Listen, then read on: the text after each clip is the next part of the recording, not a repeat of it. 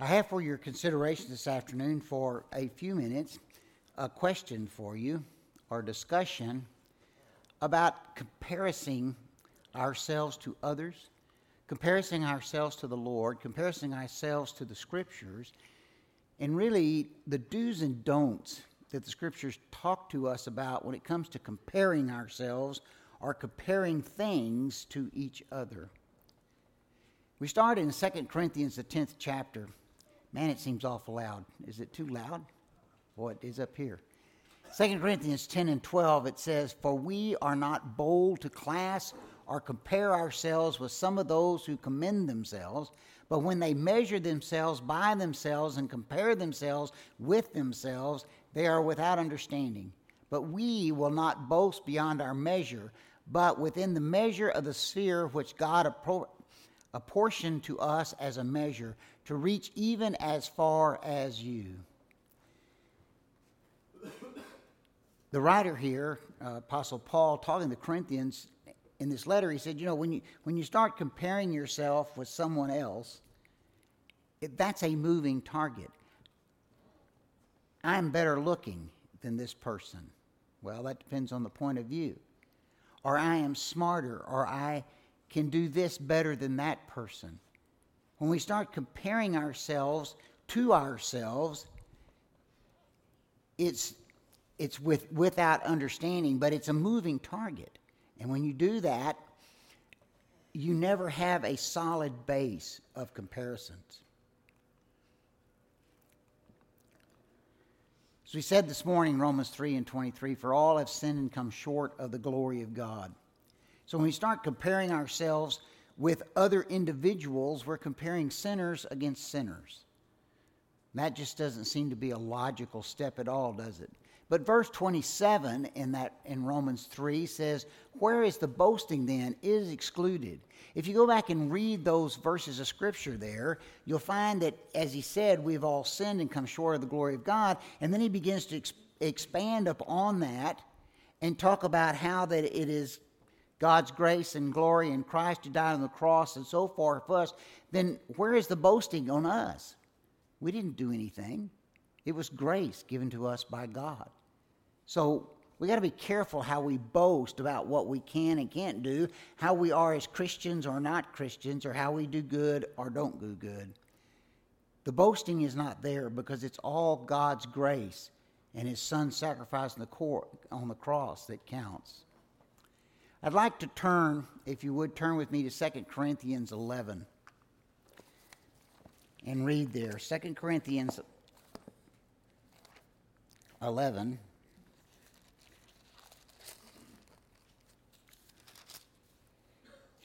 In verse twenty-two. Speaking here of Paul, he says, "Are they Hebrews? So am I. Are they Israelites? So am I. Are they seed of Abraham? So am I. Are they masters of Christ? I speak as a fool. I am more. In labors more abundant, in stripes above measure, in prison more frequent, in deaths often. Of the Jews five times received I forty stripes, save one. Thrice I was beaten with rods. Once I was stoned. Thrice I suffered shipwreck a night and a day, and I have been in the deep. In journeyings often, in perils of water, in perils of robbers, in perils by my own countrymen, in perils by the heathen, in perils of the city, in perils of the wilderness, in perils in the city, in perils among false brethren, in weariness and painfulness, in watchings often, and hungers, and thirst, in fasting often, in cold and nakedness. Besides those things that are without, that which I cometh upon me daily, the care of all the churches." Look at what the Apostle Paul went through. He went through all of these things as he lists there, and, and we know the trials, the trials and tribulations he did for Christ.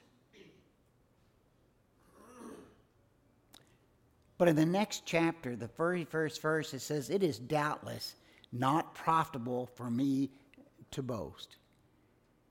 He says it's not worth it, or it's it's doubtful that I should profit in anything by boasting. He had this whole list of things that he had done for Christ, this whole list of things that he had suffered through. And what does he say? He says, what's the profit in boasting? There isn't any. For I do this for Christ, who loved me and died for me."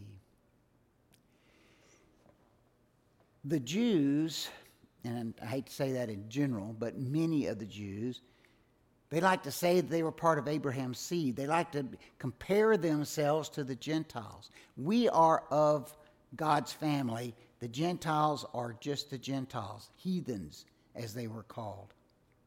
And the unbelieving Jew of the time of Christ, they held on to their birthrights.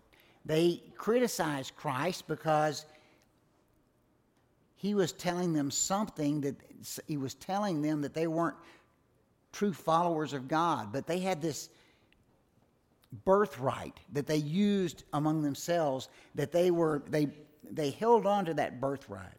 In John eight and thirty-nine, they answered and said to him, "Abraham is our father." They would discuss with Jesus, and when Jesus would have something to say to them, they say, "Well, Abraham's our father. We don't know you. And he's the one we follow." Of course, Abraham, Christ was following Abraham as well, and Christ was certainly higher than Abraham. We know the account of Luke eighteen. There in Luke eighteen, we find the parable of the Pharisee and the tax collector, and I'm not going to read that. It's very familiar to all of us. But in the ninth verse, also he spoke this parable to come, to some who trusted in themselves that they were righteous and despised others. We remember the parable how that the Pharisee went to pray and he said, "I'm glad I'm not like this tax collector." The tax collector, his was a whole different attitude of what he said. These people thought that they were righteous just because they were righteous, and they despised others because they were not like them. But the tax collector said, "God be merciful to me, a sinner." He wasn't comparing himself with the Pharisee. He probably felt the Pharisee was better than him. But what he knew was, is he didn't need to compare himself with anyone. He knew that he was a sinner. To you and I that are Gentiles, the Scripture spends a lot of time talking about us and how that we became part of God's family. In Ephesians two and eight, it says, "For by grace ye have been saved through faith, and that not of yourselves, it is the gift of God, not of works, lest anyone should boast. For we are his workmanship, created in Christ Jesus for good works, which God prepared beforehand that we should walk in them. Therefore remember that you, once Gentiles in the flesh, who are called uncircumcision by what is called the circumcision, made in the flesh by hands, but that at that time you were without Christ, being aliens from the commonwealth of Israel and strangers from the covenant of the promise, having no hope and without God in the world." You and I as Gentiles were not part of God's family. Fortunately for his mercy and grace, he made us part of his family. But we need to realize that it's him that made us that way. It isn't our good works. It's not what we do that caused us to come to Christ. It was God's grace and our understanding through preaching of the Scriptures that brought us to him. But still, we were strangers at a time, and now we are not. We're part of the promise.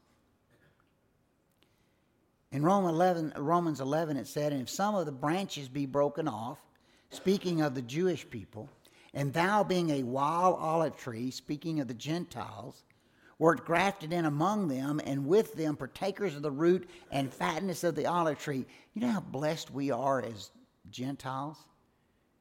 The branches were broke off, and we were grafted in. And by being grafted in, what does it say that we get?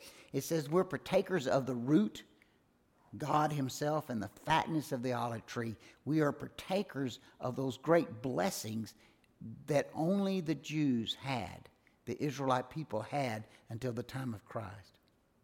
"But if thou boast, thou bearest not the root, but the root thee. Thou wilt say then, the branches were broken off, that I may be grafted in. Well, because of unbelief, they were broken off, and thou standeth by faith. He said, there's no place for you to boast that you're such a great person or a good person or uh, do good deeds and so on. He said, you're, you were grafted in to God's family. You were grafted into his tree, and that the branches before were broken off because of their unbelief. And you need to be careful in boasting about the fact that you are now partakers thereof. Well, comparisons do go wrong. We've read, but when the, they measured themselves by themselves, compare themselves with themselves, they are without understanding. When we start comparing ourselves to others in the world, we're walking off a cliff. I am more religious than that individual. I am better than that person. I am. I do more good things than that person. That's the wrong kind of comparison. That comparison can get you in trouble. God has blessed us with so much, but sometimes I feel like I'm just never satisfied. I keep comparing myself. Well, that guy's got a nicer car or a nicer house, or better clothes, better education, his kids go off to college and whatever. But I'm comparing with the wrong person, the wrong thing. And I, God has blessed us with so much that it doesn't make any difference what else that other person has. I need to understand what God has done for me, and it is great. And we need to be satisfied with that. Here's a quote that a gentleman had. It says, "Why should God grant our petitions in prayer we were not thankful for the blessings we already have?" To ask God for something, and yet we're not thankful for what we have, why would God bless us that way? Why would He, but why would He grant our petitions? You and I need to be satisfied with what God has given us, because it is great. It's not second place. It's a lot. And we need to remember that, and not compare ourselves with those in the world. Let's look at where comparisons go right. Well, let us compare ourselves against spiritual things, against the truth, against eternal things, against the gospel, against Christ. Let's compare ourselves there, because we know that that is a solid line and it does not move. Those things that are absolute and don't change. This word does not change. It is absolute. It is the truth. And we need to be looking at it and comparing our lives and what we do with it, and not against worldly things that are all relative, as we said. Things in the world change. Society changes. What was not good fifty years ago is now accepted. And that's not right. We don't want to compare ourselves with a moving target. Well, first of all, the obvious thing to do is compare ourselves with Christ. We want to be Christ-like. We want to compare ourselves. He came to this earth to show us. One of the things He did to show us how to live. Philippians two and five, it says, "Let this mind be in you, which was also in Christ Jesus, who, being in the form of God, thought it not robbery to be equal with God, but made himself of no reputation, and took upon him the form of a servant, and was made in the likeness of men. And being found in a fashion as a man, he humbled himself and became obedient unto death, even the death of the cross." We need to be like Christ. Christ was equal to God. It says he saw no robbery in that, but when he became a man, he humbled himself and he was obedient to God. You and I to be, need to be that way. We need to compare ourselves with Christ and say, are we humble? Are we obedient? Do we do what God wants us to do? Philippians two and three said, "Let nothing be done through strife or vainglory, but in the lowliness of mind, let each esteem other better than themselves. Look not every man on his own things, but every man also on the things of others." We don't need to be boastful of ourselves, but instead we need to be of low mind and esteem others than ourselves. We don't need to have vainglory or strife. Christ didn't.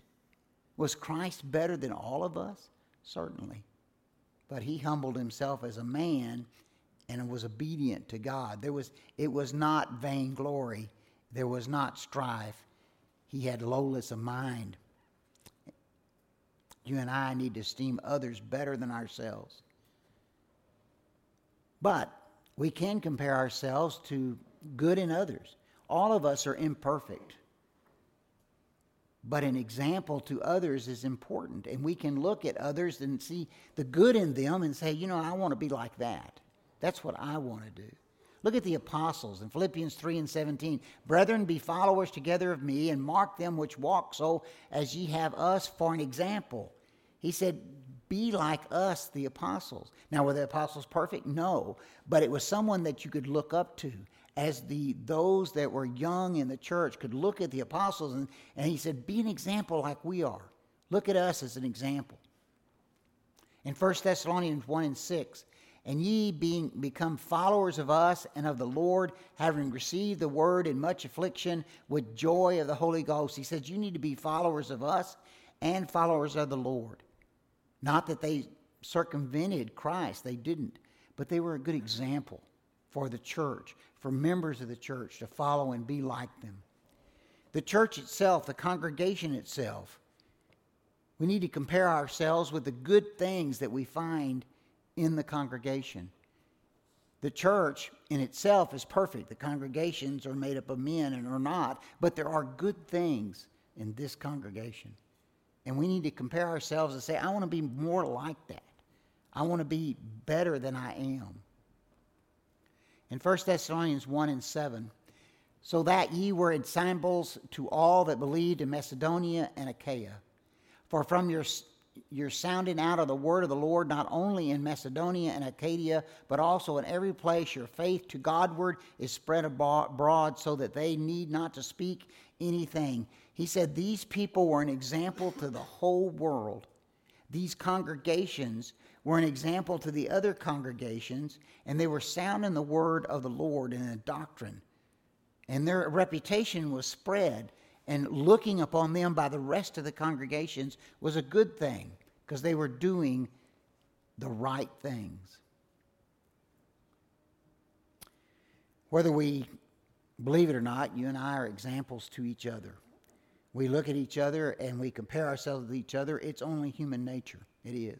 But the pe- this, for me, is the people in the world. The people in the world, if they know that we are Christians and we know that we come to church and know that we believe the way we believe, they look upon us and say, well, let me see. Let me just watch. We become an example to them, and they compare themselves to us. First Corinthians nine and nineteen, for though I be free from all men, yet I have made myself a servant unto all, that I might gain the more. And under the Jews I became as a Jew, that I might gain the Jews. And to them that are under the law, as under the law, that I might gain them that are under the law. The Apostle Paul said, as long as I'm not, uh, basically he was saying, I will be anything for anyone if I can bring them to Christ. He said, I am free from the bondage of sin, but I'll make myself a servant if it'll bring someone to Christ. He said, I am a Jew, and I'll be a Jew if it'll bring Jews to Christ, but I will be whatever it takes to bring those to Christ. His example to all of those around him.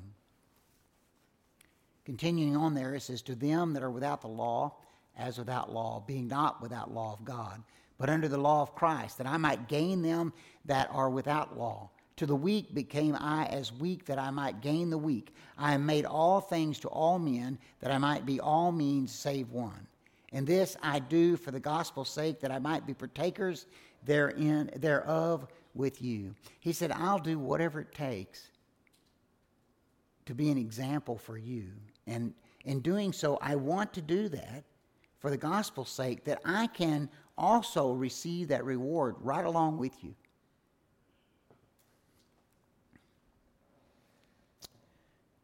We need to be like Christ. In John thirteen and four, we find there it says that he raised, he raised from supper and laid aside his garments and took a, a towel and girded himself. After that, he had poured water into a basin and began to wash the disciples' feet and to wipe them with a towel wherein he was girded. We know this account where he came and he washed the disciples' feet. A humble servant attitude. That's what the servants would do. They would wash the master's feet. But he said, so after he had washed their feet and had taken his garments and was set down again, he said unto them, know ye what I have done to you? Ye call me masters and Lord, ye say well, for so I am. If I then, your, ma- your Lord and Master, have washed your feet, ye also ought to be washed one another's feet.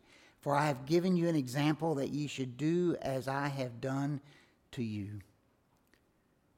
He said, you call me Lord and Master, and I am Lord and Master. I am the Son of God. But I have washed your feet as an example to you that you take care of others, that you wash their feet, that you serve them. You need to do what I have done. We need to be like Christ in our Christian walk of life. I hope there's been something here to think for you to think during the week, along with how you're comparis- comparing yourself to others and how you should compare yourself to the Lord. Is it a custom at this time we will offer the song of invitation? If there's someone subject to the gospel call, please come as we stand and sing.